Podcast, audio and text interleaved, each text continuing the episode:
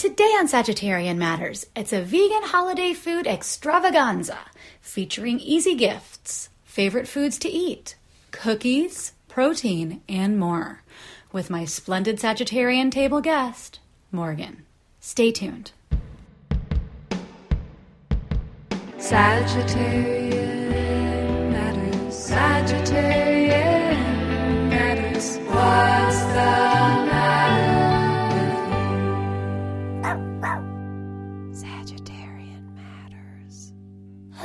Ho ho! Welcome to a very special holiday edition of the Splendid Sagittarian Table.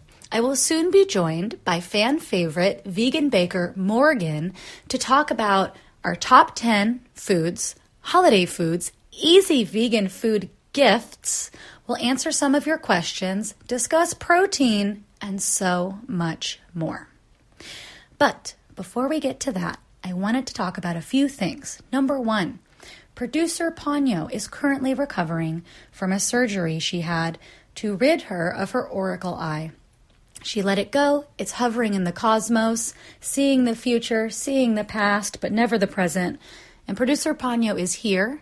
She is currently wearing a cone, wrapped up in a Snoopy blanket, and she has been eating pizza crust because she gets to eat whatever looks good to her right now.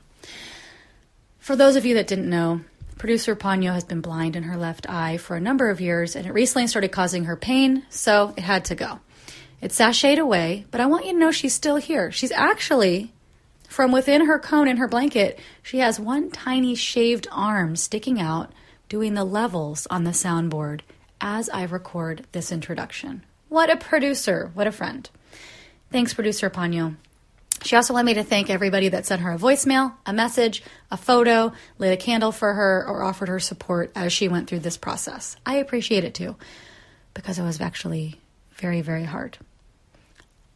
A silver lining of this is I am now a member of a Facebook group called the gosh, the Canine Winkers Club. It's something about winking and it's a club for one-eyed dogs. If you have a one-eyed dog, join us. We're having a great time over there. A lot of pictures. Okay. In other news, last year at this time, friend to the show and esteemed Capricorn, Beth Pickens, joined me to do a holiday survival guide. We answered advice questions, we gave unsolicited advice, a holiday survival guide for those of you who will either see your families or be in uncomfortable situations this holiday season. You can listen to it now. It's episode 140. It's still on iTunes. But in the meantime, I'm illustrating 12 of our most poignant or my favorite bits of advice from that episode, and I'm posting them on my Instagram page at Nicole J. Georges.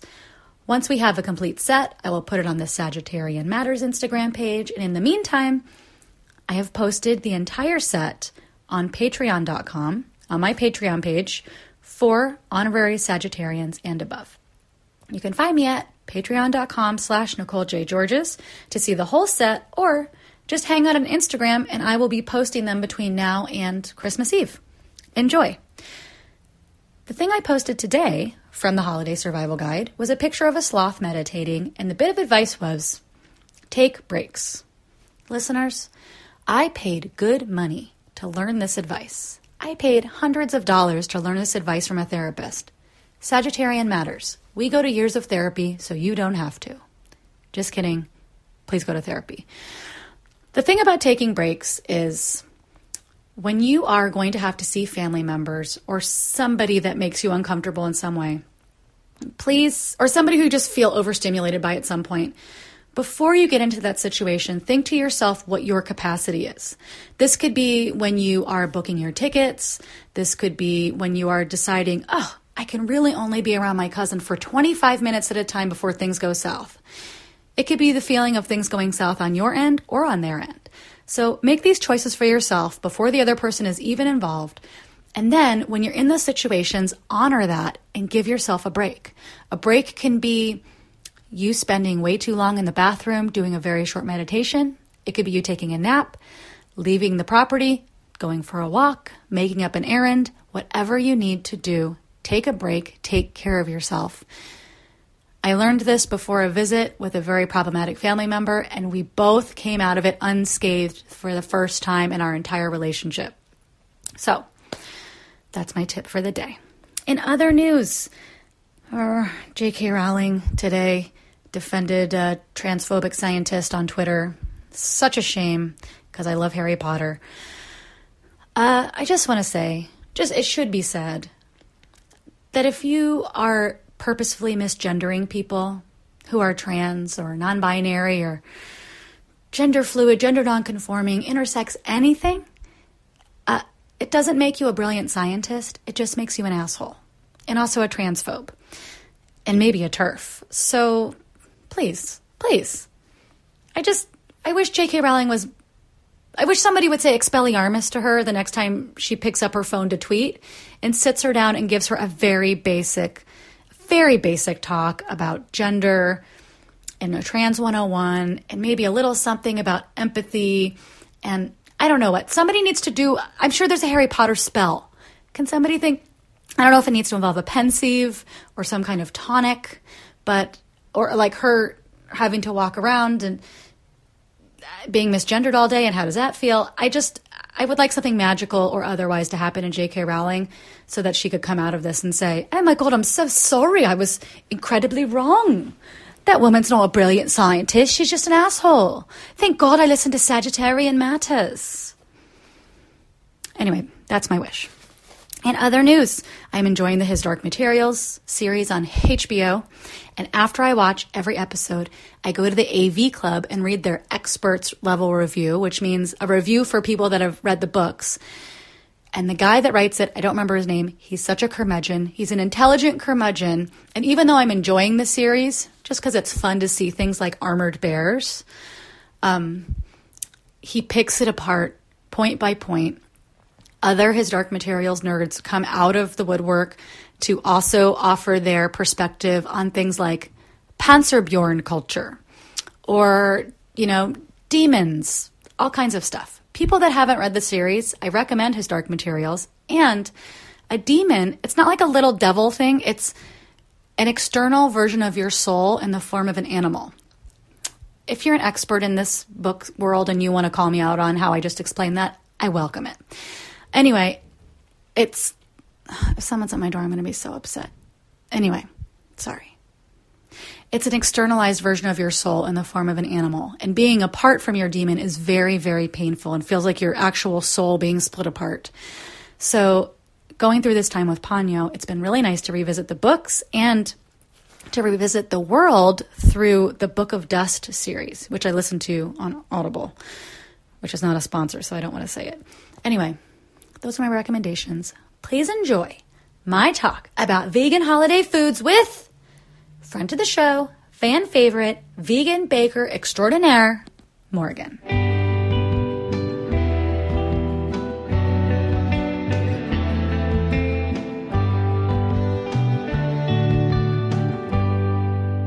Morgan, welcome back to Sagittarian Matters. I'm back. What's up? Hi. Happy winter ish. Thank you, Morgan. I want to talk to you about holiday foods. Oh, yeah. I want to talk to you about navigating the holidays as a vegan. I want to talk about some non holiday foods that I just really like. And then we have a lot of questions from listeners. I can't wait. I'm so excited. Um, what is your what are your favorite holiday foods? Well, you know, like there's all kinds of holidays and there's all kind of winter holidays. So, you know, do whatever you want with all this information because, you know, celebrate everything. Celebrate My So- birthday? celebrate Nicole's birthday most importantly, obviously, the holiday that counts. Um, well, you know, I like love eating all kinds of foods. Um, but um, as far as like the gift giving end of the holidays, um, I love to make a food and share it just because it's fun and it's a thing I like to do. Um, some holiday gift ideas that have worked in the past that I think are really, really fun. Salad dressing sounds so boring. It's not. It's not. Give a good salad. Everybody loves a good salad. What are you talking about? So, well, what would you put in this dressing? How would you package it? I've never gotten a salad dressing for you to be from you to be clear. I've been probably making the same salad dressing for um, maybe a decade, and I cannot get enough of it. Maybe I'll share the recipe. It's just garlic, apple cider vinegar, olive oil, salt, and pepper, but you gotta saute the garlic. And it's just like good on everything. Once you stop, once you pop, you just can't stop. I'm pretty sure that's trademarked, but whatever. So Um, so salad dressing, just make it, share it. You know, everyone's going to use it. Maybe even during whatever festive meal you're celebrating at the time. Um, another hit that I really love that I'm going to make again is mustard. Homemade mustard is so easy to make and so good.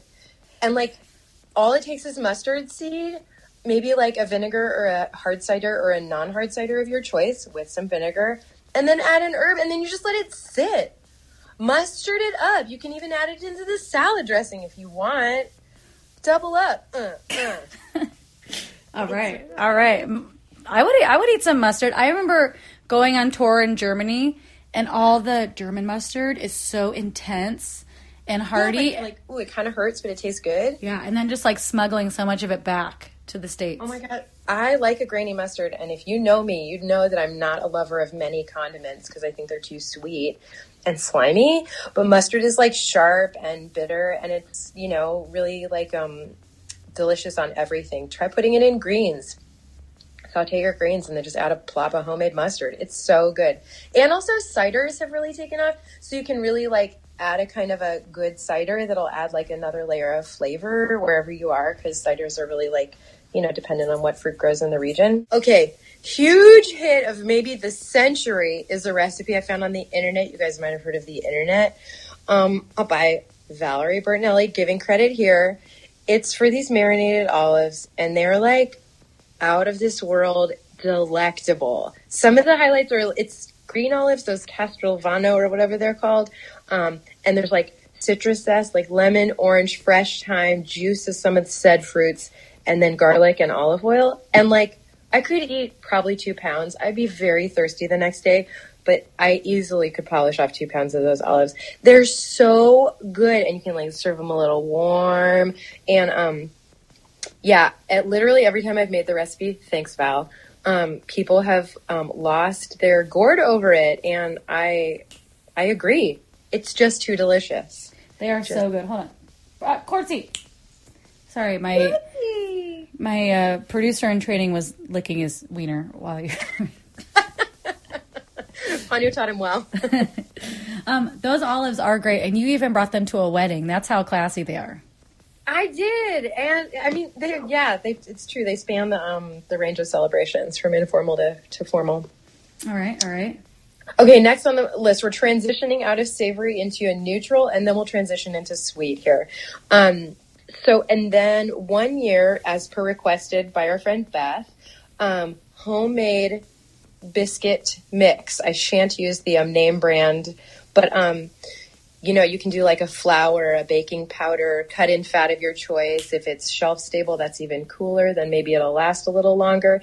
And then provide the recipe on how to use it. Some hot ideas include make a shortcake, include a little shortcake recipe, um, a little pot pie recipe, just plain biscuits, obviously, because those are so good. And then once it's made, it's really easy. You just have to add liquid, plop it on a thing, and put it in the oven.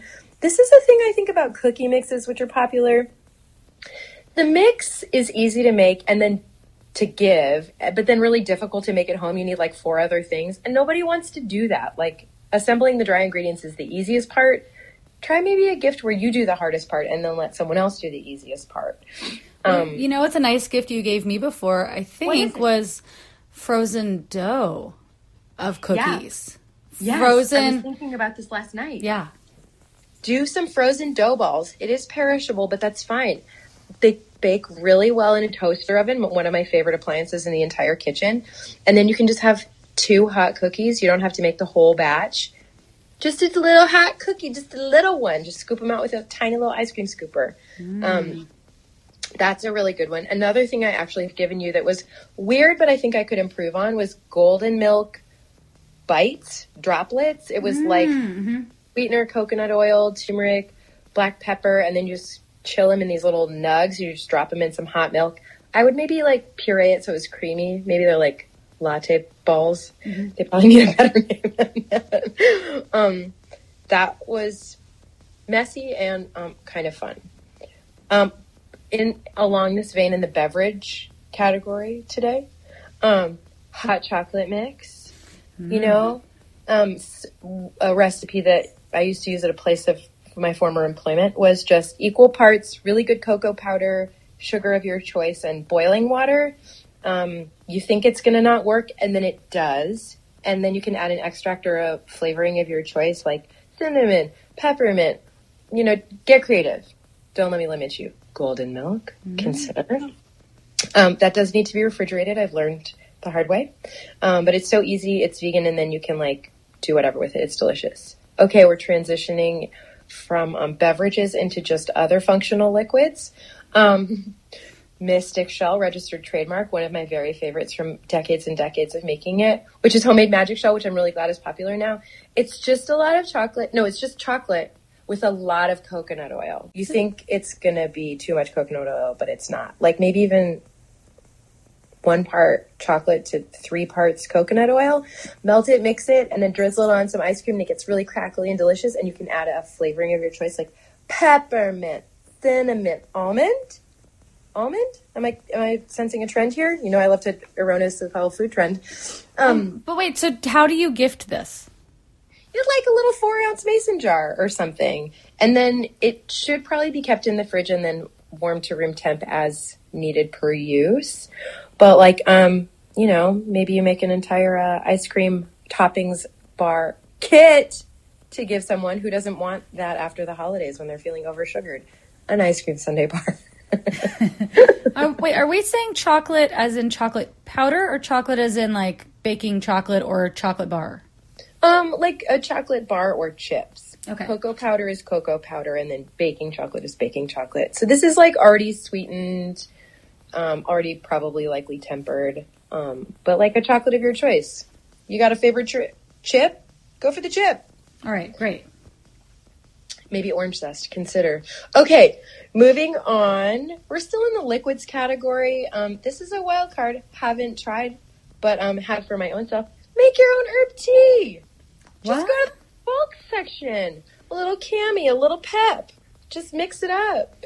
Why not? And then gift some um, herb tea to a friend, you know? And then you can like tailor it to what you think um, is appropriate for your season at your time with your friends in your place. Like when Maybe- people give me tea that's meant to make me relax, and I'm like, what the fuck is this supposed to mean? And you're like, what are you saying? What are you saying? yeah, exactly. I'm like, yeah, that's exactly what I'm saying, Nicole. um, so there's that one. Um, and then a little more elaborate but highly delightful is homemade bitters. Oh, this seems difficult. Um, if you're gonna obtain all the ingredients yourself, maybe it's harder to get them depending on where you live. I happen to live near um, an herb purveyor um, who is also my acupuncturist, who has kits pre-made, which are amazing. Grapefruit, root beer, digestive, drinking. They're just so good. And then you just have the jar, you add the booze, you let it sit, and then you strain it out and share it. Um, but yeah, then bitters really are just okay. Thing I learned bitters are originally medicinal because when the body tastes a bitter flavor, it's the actual taste of bitterness. Um, it like stimulates, it thinks it's eaten something yucky and then sort of stimulates its digestion to um, whatever, get rid of whatever that thing is. Because it's like, ooh, that's not a good thing. But it actually, in small doses or in minor ways, can be really good for you. So that's why it's supposed to help digestion. Um, so it's important that it actually have something that tastes bitter. That's why all those rooty things are kind of like classic ingredients. But other than that, those basics, you can really tailor it to be like whatever you want. So go grapefruit, go, you know, fennel, go root beer, go chocolate, go quince, whatever, you know, whatever. I know you love. I know you love a quince. I love a quince. And um, that wraps up this round of gifting ideas. This is great. Do we have any other sweet ideas? Um, not at current time, but I'll think of some. Well, I do want to say that you have a marvelous ginger cookie recipe that I believe we are going to be posting on the Sagittarian Matters Instagram page. We're gonna find it and we're gonna post it. It's true. Maybe even Mystic Shell, and maybe I'll even share the olive recipe that's not mine. Oh my God. Please don't make my listeners Google Valerie Bertinelli. I don't know what's going to come up. You never know. Um, Morgan, we have some listener questions, and then I will get to my top seven list. Okay. Oh, I love top seven. Dear Sagittarian Matters. This is this one's easy. This is a low. This is an easy. Oh, okay. Have you found a satisfying oat milk? Thank you for asking. I mean, Oatly is pretty darn delicious. Do you have It's a fun. particular kind that you like? Uh, oh, there's one called Full Fat or something, and it's so good. It tastes delicious. I mean, I think actually most oat milks are delicious, to be honest. But I think oat milk is. I mean, um, Oatly is like the creamiest one I've ever had, and the most uh, versatile. I can't remember who makes it. Maybe so delicious, but I've recently got I've recently acquired an oat creamer and it was very expensive as far as creamers go. It was like 350, which is, you know, a lot for a creamer. If you're going from a Trader Joe's soy creamer, that's $1.89. Um, but it was delicious. And honestly, I have been just buying a giant thing of Oatly and using that for my Yeah, for my coffee. I like Oatly and I love that Oatly full fat. But it also ends up being quite expensive sometimes. But worth No, it. There's really been a flip, which you know, not to speak to the cheapness of the dairy industry, because I, you know, don't don't love that. But um, the non-dairy stuff is like now become the premium. It's not like the second tier. It's not well anymore. It's like top shelf. So like all the non-dairy stuff is more expensive than the dairy stuff now, which makes me feel creeped in both directions, I guess.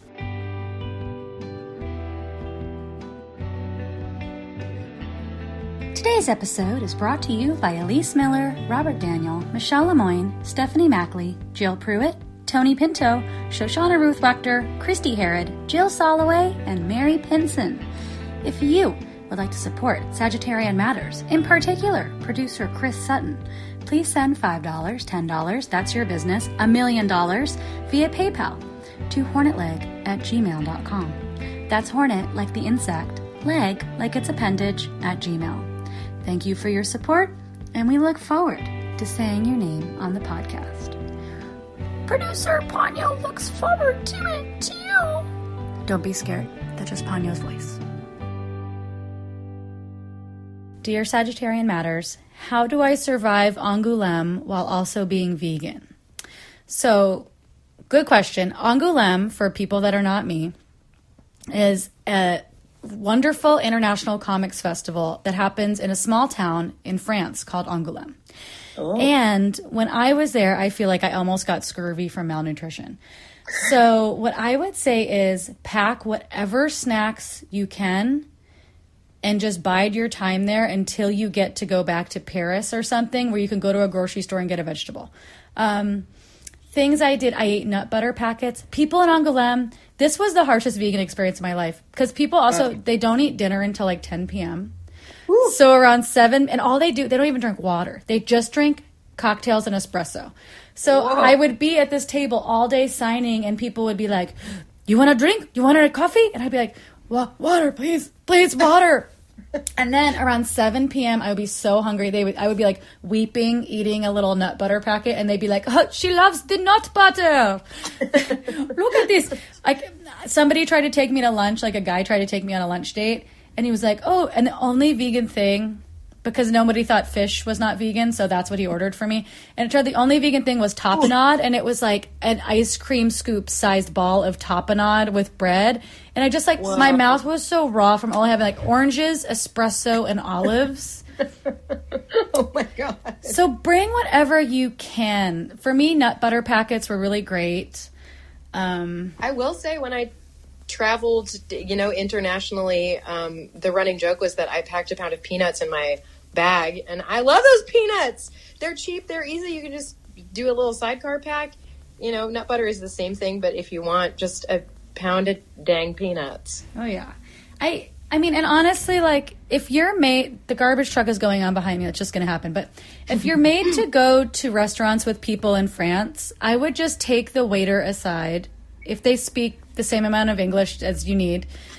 Try your best to just corner the waiter aside from the table and just tell them your thing. You know, no butter, no milk, no whatever, and just try really hard to see if they can offer you a, some side dishes or some kind of pasta with just the plainest of tomato sauce. Yeah, maybe practice those phrases in French too. Or have a little card, have them written down. Oh, oui, très bien. If you Yeah. don't want to speak it, s'il vous plaît. But honestly, um, I got the Google Translate app. And so as soon as I was out of Angoulême and I was in Paris by myself, I could use my phone, even without Wi Fi, to um, look at the ingredients of something and see if it was vegan. And so I just went to the grocery store. I had an Airbnb and I just immediately started getting vegetables. And um, a lot of yummy vegan foods exist in Paris and bigger towns. But Angoulême is such a small town that do what you can and just know it's a short amount of time. You will live, but keep yourself keep yourself going. Yeah, I also found that in Paris, I really did think that um, the labeling of vegan stuff was really good. There's like a little planty sprout label that you'll, you'll see everywhere. Running joke, Pret a manger, which is like I don't know what's the American equivalent, like Panera or something. Yeah. You know, just a chain. But they have like good labeling, tons of salady things. If you're just like dying for a vegetable at that point, you know, pop up is très trendy. So, and I think the word for vegan is just vegan with an e at the end, like vegan. So it's pretty easy to figure out. But I thought the labeling was pretty good, and the internet is, you know, a, a wonderland of information. Yeah. But yeah, Perry, Perry, Perry, practice- Perry. I do want to say some friends were like, I feel scared for you when I sent them a picture of, I was like, here's what I ate today. And it was like potato chips and orange and espresso. and I even remember going to the Angoulême VIP lounge because I was up for an award, which who knows if I'll ever be able to go in that lounge again. But I asked them for a soup and I did all the due diligence of like, no, no milk, no cheese. And they were like, sure, sure, sure. And then I got it. You could just taste it was just like, butter. it was like a milk soup and i just was like Ugh, i cried because i couldn't it's just oh, even if i had wanted to that mm-hmm. much direct dairy fused into your body after not eating dairy for 20 years it's just you mm. just can't even physically digest it without barfing so. Okay. Dear Peanut. peanuts. Nut butter. Nuts. Dear Sagittarian matters if each of you was to open a restaurant what are some must-haves that would be on your menus? this is specifically for you and me. Oh, what a lovely question. Salad. I'm so sorry. It's boring. I love salad. And I just am always like when I go to a restaurant, but like hearty salads, like a good ass salad. Um, if I ever go out to eat, I always feel like um, there's never enough vegetables. I mean, that's like just my my my cry in life is like, where's the vegetables? I would just see like so many vegetables. I know that they're more perishable. I know that they're more difficult to keep around. I think if you do it well, it's worth it. Mm-hmm, mm-hmm, mm-hmm. Oh my god. What would I have on my menu? Well, you know, salad wise, I always love to have a vegan salad with a protein and not just chickpeas. Fuck off, chickpeas. Like, they're I love delicious, but they're not offering any protein potential. So I Also, would. they're overdone. People can step outside of the chickpea. Open a different can. Well, I like I really like a salad that has like a tempeh involved, like maybe Yum.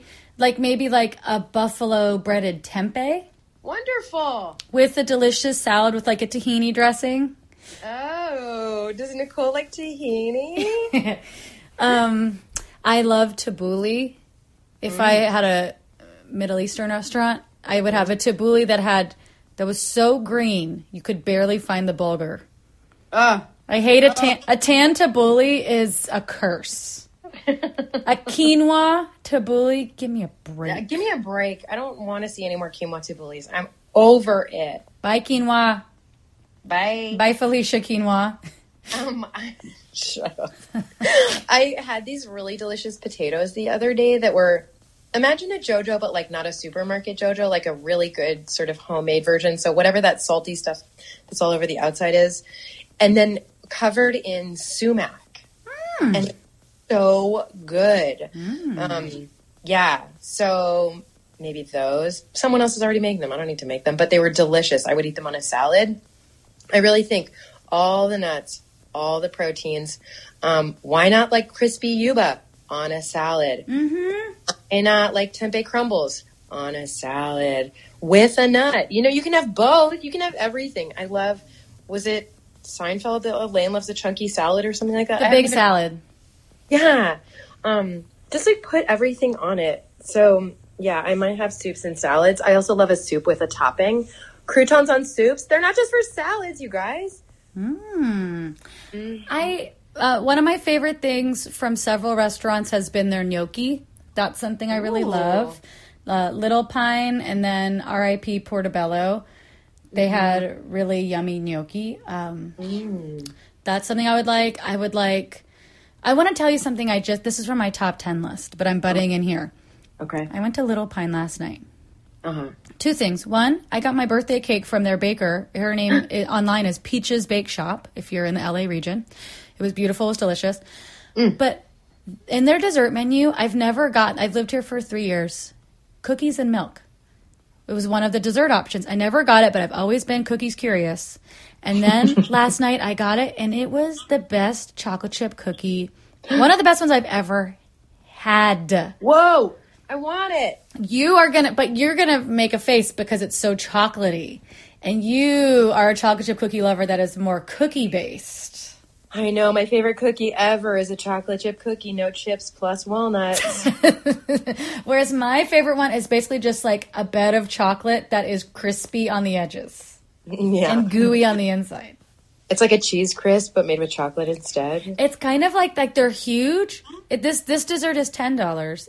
The cookies feel worth five dollars, Whoa, Nicole. and whoa, Nicole. two whoa. of them. Oh, that's nice. I know, and unfortunately, the waiter was trying to do me a solid by giving me ice cream instead of milk. But I wish that I had milk because I wanted to. because I want I wanted to dip that guy. Dunker. But if you're if you're ever at Little Pine, get that. Even though it sounds weird, get it. Oh, I'll get it. I'll go there just for it. You know, another thing I want to say about restaurants, which wonderful, great, support them. They're a really hard gig to keep going. If you like a thing, go there and try to support it. Keep it around. Um, but I love that there's fancy vegan restaurants and we've seen that like they can succeed and stuff. But I also feel like sometimes that middle range where you're like, I just want to eat a good thing that I didn't make at home or I'm out in the world and I got to grab a thing and I'm not going to go to like a fancy pants, you know, reservation prix fixe place. And I'm also not trying to get bottom of the barrel like chips and salsa, which is delicious, but like not a meal and cheap. So like the middle range, is that called fast casual? Are we talking like Applebee's? Hmm.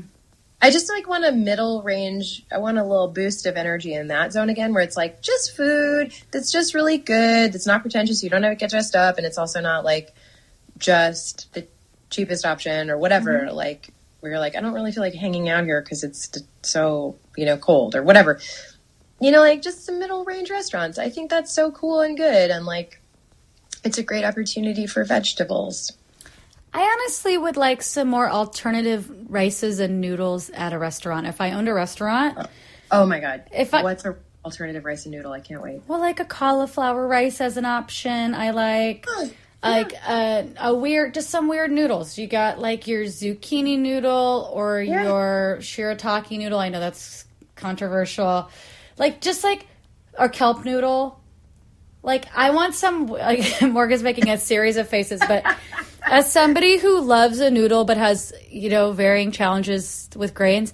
I just want there to be other options, and I'm happy to pay a little bit more for them. Just like I want, I like the option of having more vegetables instead of rice mm-hmm. at a place, and usually I have to be the one that volunteers that. But at my restaurant, Nicole's oh, place, Oh yeah, at George's at George's, that will just be an option that's like on the menu.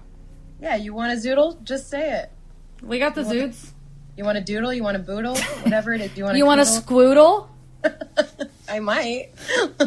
Okay, this is a good this is a good question. Dear Morgan and Nicole, oh wow. what are the ways you get protein without eating soy? Well, this person's talking to the number one bean fan in America. I am number one bean lover. Um, I also like soy. I mean, so I will, with the caveat, I'll gladly um, share my protein, you know, selections. But I'm a soy eater. I'm not anti. But I, I feel like I know so many people that have a weird soy allergy, like a migraine soy connection or a fibroid soy connection. Not me. So, um, we just watched that documentary about vegan athletes, which is total propaganda, but like, fine, whatever. And there was a whole spiel about how soy has gotten a rap. Like the phytoestrogen is actually not functioning in the same way that estrogen is, and there's all this like estrogen fear, which maybe is a misogynist. Like, Yeah, yeah. can we have that conversation? Great. Um, and so that the phytoestrogens actually sort of occupy the receptors, and then the estrogen like does not overwhelm your system or whatever. It's sort of like you know plugs in so that the estrogen doesn't plug in there instead. So it's kind of like functioning in an anti-estrogenic way. Is that possible? I made that word up. But um, so anyway, with that aside, um, I think that we might see the return of soy. Putting it up there. Um, While you're saying this, I'm going to turn off my beans. But please riff, what are the ways you get protein? beans, seeds, nuts. Um, as someone that has like over the years restricted my diet into the smallest, you know, kind of like pathway, then I found myself feeling worse than ever. So I tried to expand my diet as much as possible to eat as many varieties of, you know, nuts, seeds, legumes. Just eat them all as much as possible. And it doesn't have to be like a big gob of like, you don't have to just suck down a bunch of nut butter packets. But like, put on top of your salad. Put all the seeds or make a seed mix. I don't know the seed cycling thing. Maybe someone can educate me about what that is. I think it's for hormonal stuff. Um, put a little seed mix on top of your salad, you know, like just eat small doses throughout the day on everything. I like a real mix of food. And also there's other things that have proteins in them that we just don't know about. Like vegetables do contain protein. I think they just get the reputation for not having them in there. Um, mushrooms do have some protein, not a ton, but like per weight of what they are, they're so delicious and so good. I need to tell you something absurd that happened. I can't wait. Side note, I was at this cafe and there it's manned it's there's like the owner is like a total anxiety maniac and whenever she's there the whole cafe like I have weird like PTSD from having worked in the service industry because this woman's so intense that even as an eater I feel stressed out where she's like how'd you like that she's like the person that's swiping the cup out of your hand as you're taking your last sip I mean like, she's like, "You like everything? You like everything? Is it good?" And you can tell like the kids that work there are so freaked because all the girls that work there are like 20 years old. Anyway, one day she wasn't there, but I was I was getting a salad or something, and I was like, "What protein things do you guys have that I could add?" Uh huh. And then this girl's like, "Oh, um, you know this." So she's like, "Or avocado," and I was like, "Avocado." I was like, "Oh no, no, like protein." She's like, "Avocado has protein. Avocado is a great source of protein." And I, I said, I think I just said something like, "That is very questionable information, my friend," because I just was like, my my young friend, like, what the fucking hell are you talking about? Do an avocado is not a your someone's protein source. I felt upset by this information being shilled by this person. Anyway, that's uh, Yeah, not a sustainable eating plan for me. I need more than avocado. Also, avocados are um there's like a lot of um violence and dirty dealings in the avocado industry. There are cartels. I I learned. So, you know, check into your avocado sourcing. They're delicious. I love to eat them. Um, but yeah, they have become so profitable and now they're available year round. I just watched an episode of a show called Rotten. It's about sort of the dark side of the food industry or the negative side of the food industry or whatever. And the first episode I think that I watched was about avocados. So I don't know about the sourcing of their information, but I have heard other stories about um, avocado cartels. So consider, you know, and especially if you're vegan for ethical reasons, consider the source of your food. Um, the same person asked the follow up question. Do you feel you need protein in every meal? no, I do. no. I feel I'm a snacker. And You're- you also, this is just me. Also, everyone, do whatever you want. Eat whatever works for your body. I'm never going to tell anyone what to eat. I'm a total squirrel. So I literally will travel with a pack of peanuts, like just and snack on them all day long. Um, but every single meal? No, no way. I feel like I honestly feel like my nutrition feelings changed when I started having more vegetables in places where I used to have more starch. And I feel like the vegetables are giving me more vitamin power pack for my buck. But I do like, but then the protein part, the protein and fat part become important for me to feel full.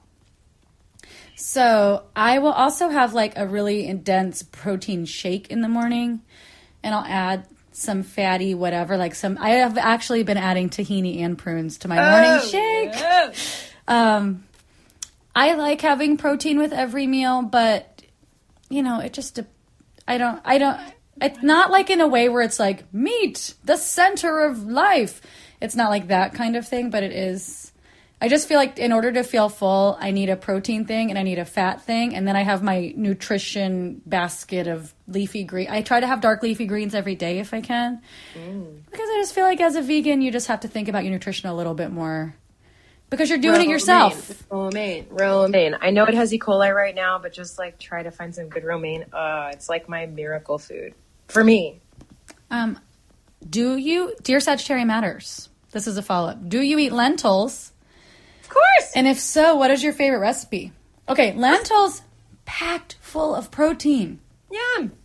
I really want to give a quick shout out again to seeds. Not to get a lot of press, but you know what I'm saying? Seeds. Seeds, you guys. Seeds. They're great. They're inexpensive. I'm not sure about the growing of them, but I think a lot of them grow in a really small area versus a nut, which it takes a tree and a lot more water. I, I really don't know. Someone educate me on this. Um, and they also have like a lot of really good oils, omegas and otherwise. Okay, tell me, let's talk about lentils. I have a favorite lentil recipe. Google this curry brown butter lentil soup. Oh, we've talked about this soup. Okay, so this soup, you I saw a couple different websites that had picked up the recipe. One of them was called Food 52, one was called 101 something. But basically it's just it's like you're making these lentils and you're making them taste good and then you have this and you add some curry powder like Indian curry powder, not like Thai curry paste. And then you have your curry infused into your coconut milk on the side and you're blending some of it. You have some of it on the it just it's so fatty and so mm. proteiny, and then you can add greens if you want. So you get, to me, it's just like a nutrition and like comfort food powerhouse Yum. of salty, fatty, proteiny, greeny goodness. Yum. This sounds delicious. Yes. What's your favorite lentil thing, and what's your favorite way to incorporate lentils with a salad? Oh my god, just sprinkle them the heck on top. I don't know. Um, there's no wrong way to eat a lentil. I love a smushy pureed lentil soup, like a red lentil. Um, I love a classic lentil soup. Um, What about like a making a patty out of some lentils, frying For that? sure. We tried a weird lentil loaf recently. It was fine. It was good. It kind of tasted like stuffing, but like with lentils instead. Um, I really, I mean, I think there's no wrong way to eat a bean or a legume really in general. I don't, I can't think of any standouts that come to mind recently, but, um, yeah, I mean, I don't know. Have we tried a lentil dressing? Consider? What? I don't know. Is there some kind of a creamy lentil dressing we could make? I feel really troubled by this idea. Oh my god, I can't wait to try it. I mean, I honestly think anything, any, this is a recipe for any soup. You just have onions, garlic with oil. Then you add a bunch of greens and some kind of bean or lentil. Make, do it till every, and some stock first, and some soy sauce or whatever. Wait, and then puree half of it. You're done.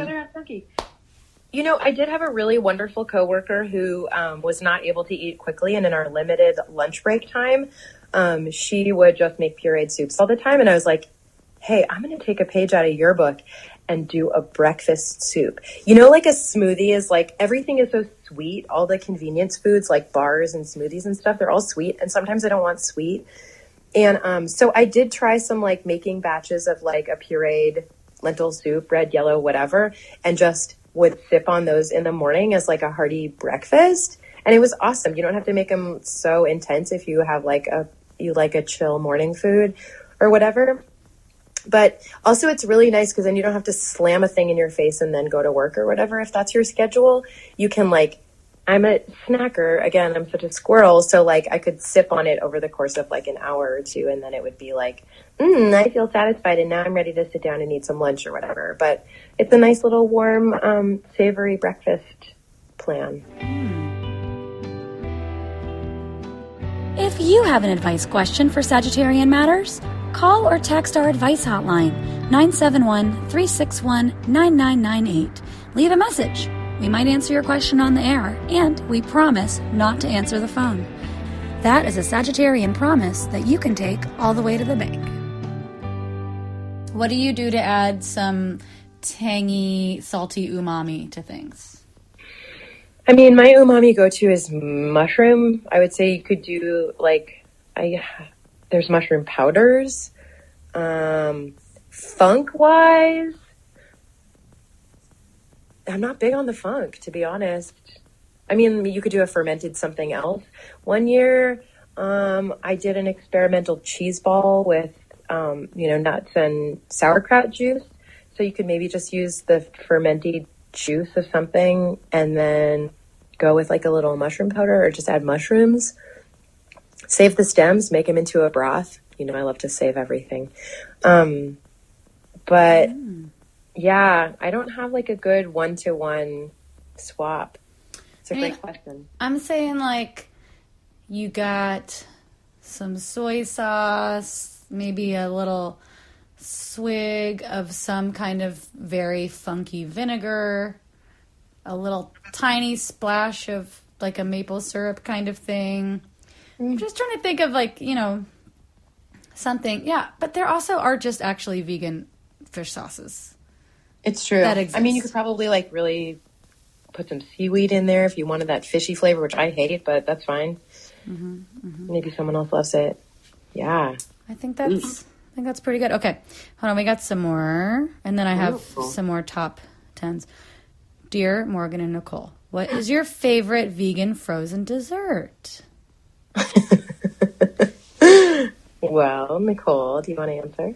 Uh, a couple of things. One, you know, my favorite local place is Yoga-urt. Mm-hmm. Love it.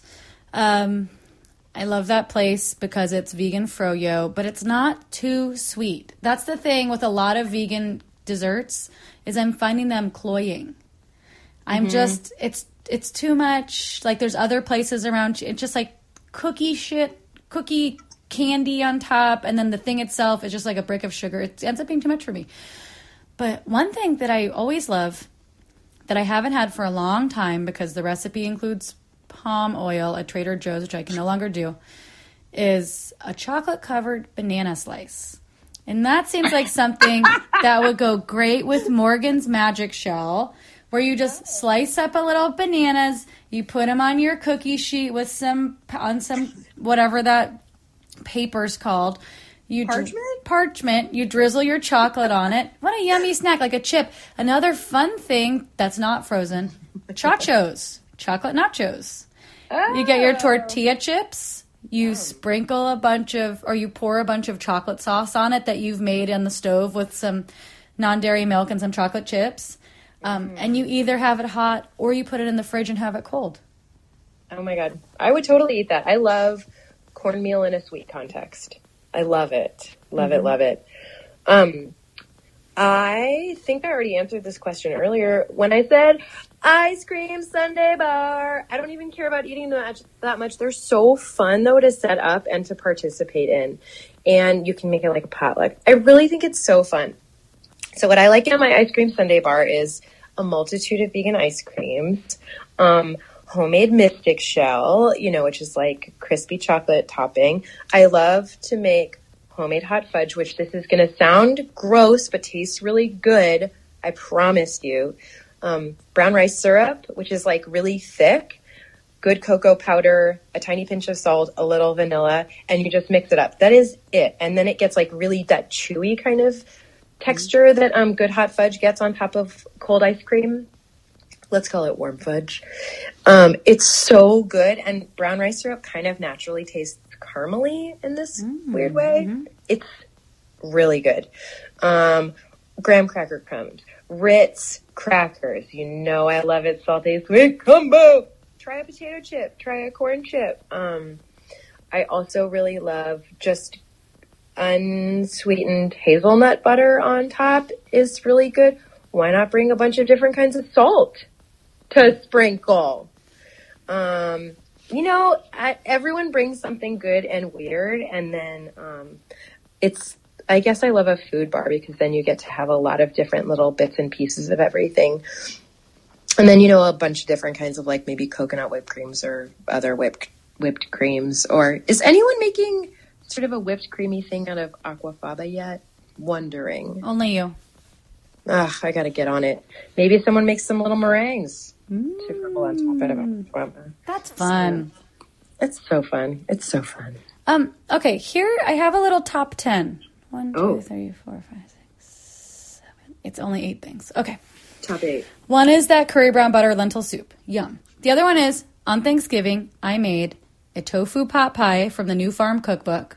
The New Farm Cookbook, if you are under age 50, is a hippie, a hippie, hippie vegan cookbook from the 70s from a cult called the New Farm and or the farm and these hippies basically like it was like a lot of nutritional yeast cheese a lot of like smushing tofu with nutritional yeast and calling it a grilled cheese sandwich. And they have a remarkable tofu pot pie recipe. Certainly you can find it online but if you can get your own copy of this cookbook there's a lot of bangers in there.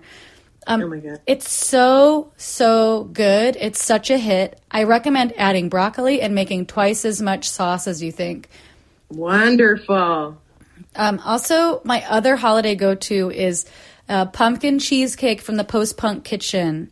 Oh, yeah. Another Googler. You can Google that, or you can get whatever. I think I might be. That's in Vegan Pie in the Sky, which is a cookbook that is very tarnished for me using it every year. That's the sign of a good cookbook. And Both of these cookbooks are disgusting looking. They're covered in food. Yep. That means it's a hit. I know my I think my copy of New Farm is like the spine is split, the like nutritional yeast cheese page is totally stained. I mean, the the tofu pot pie is like cubes of tofu, Yum. peas, Yum. carrot, onion. I I omitted the celery because I don't care about celery. Oh, you know what? I want to interject. Peas. They're a great source of protein. Are they? Yes.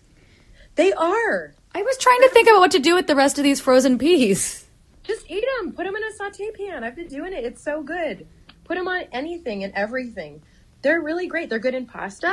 They're good just on their own as a little side side dish. In fact, the other day I had a vegan sausage and peas for lunch, and it was incredible. I want to get some more Miyoko's butter to saute my peas. That sounds really yeah. really fun. Um, a wrap I just made I wanted to tell you about was Wraps are back, everyone. I had I, ha- I actually put it all in rice paper, which made it a little controversial because I needed something that could hold it together. yeah. lettuce, some green, some kale that I had sauteed with just some salt and nutritional yeast, some vegan um, chicken nuggets that I sauteed, uh, and then some delicious tahini sauce and some pickled turnip from a place here called Zankou, which is a great place to get a Middle Eastern side dish. Nicole goes experimental. I, I think this might be on the menu at George's. At George's, a different. I love a vegan chicken nugget. They're good. It's fun to have them in the freezer because if you don't know what to eat, you're out of fresh things. Then you look and you're like, and you're good to go. That's the other thing about frozen peas that's good is they just live in the freezer, and you're like, ah, I don't know what I'm doing. Peas. "Give me some peas, please." Um, Rancho Gordo beans. If people are interested in food politics or like supporting heirloom or small, like small farm kind of beans, Rancho Gordo is a company where this guy is a bean nerd, and he basically like goes good. to Mexico and goes to like the furthest reaches of farmland and finds small farms that are cultivating like ye olden heritage beans and like has and then he'll so you're you're paying a lot for these beans but they are delicious and it's fun to learn how to make them I also just saw that they have started to make other things, including pineapple vinegar and some chili salts or powders or something mm. like that. They're expanding their line beyond beans. I like that. Um, the little pine chocolate chip cookies. I already said. My mm. new favorite drink is a an oat milk cortado, which is mm. something that costs as much as a latte, but you get significantly less liquid. It is some espresso with just some milk on it. Mm. And it's like it's like a if a latte had half as much milk. Like it's a very short drink. but it's mm. not. It doesn't have all this superfluous foam of a cappuccino. Foam is really 90s. It's an oat milk cortado. Cortitato. And then, Morgan, your ginger cookies. Can you describe your ginger cookies so people know what to look forward to? Oh, I love this. Sure, they're like as much molasses as you can fit in a cookie, I would maybe say. It's the only liquid in the entire recipe. I mean, save for whatever fat you're going to use, but um, it's just molasses. That's it. And I really like dark molasses, like blackstrap molasses. Also, little molasses note um, for those who don't know, um, in a nutshell, the process um, for making sugar from you know raw sugar to white sugar is I don't exactly know how it happens, but the white sugar is separated from the molasses. And so when you buy brown sugar, they just are using raw sugar that's been separated into white sugar and molasses. And then the molasses is added back to the white sugar, which is silly. So, um, but anyway, that's the flavor of brown sugar is molasses. So, um, it's really, really, really chewy and dense and molassesy, and then there's a little bit of sugar on the outside, so it's crispy. So yeah, crispy edge, really, really chewy in the middle, very molassesy, and um, that's I think it. That's one of my favorite cookies, and I, I'm gonna try to make those or a gingerbread man as my Christmas holiday gift this year because it sounds fun to decorate. Uh, that's it sounds fun to decorate a gingerbread man. That does sound fun. Sorry, women and non-binary gingerbread people, not interested this year. that's the rest of my life. True, true that. Um, Morgan, that's my that's my list. That's a powerful top eight or ten or whatever it was. Powerful top everything. Um, I think this is really fun. Also, like Christmas, whatever. You know what I mean? Let's just celebrate that the sunshine is returning. We most of us have some days off, and hopefully, if you're working, that you're getting paid extra. It's possible you're not, but I really hope for that to be the case. And um, yeah, like also just for whatever reason, I like to do an end of the year gift or just like whatever. Here's the thing I've been hoarding all year just for you. This is a very George's thing to say. Georgesian. Morgan, thanks for coming back on the podcast. I love you, Nicole. I love you too, and I love your palette. Ah, love your palette.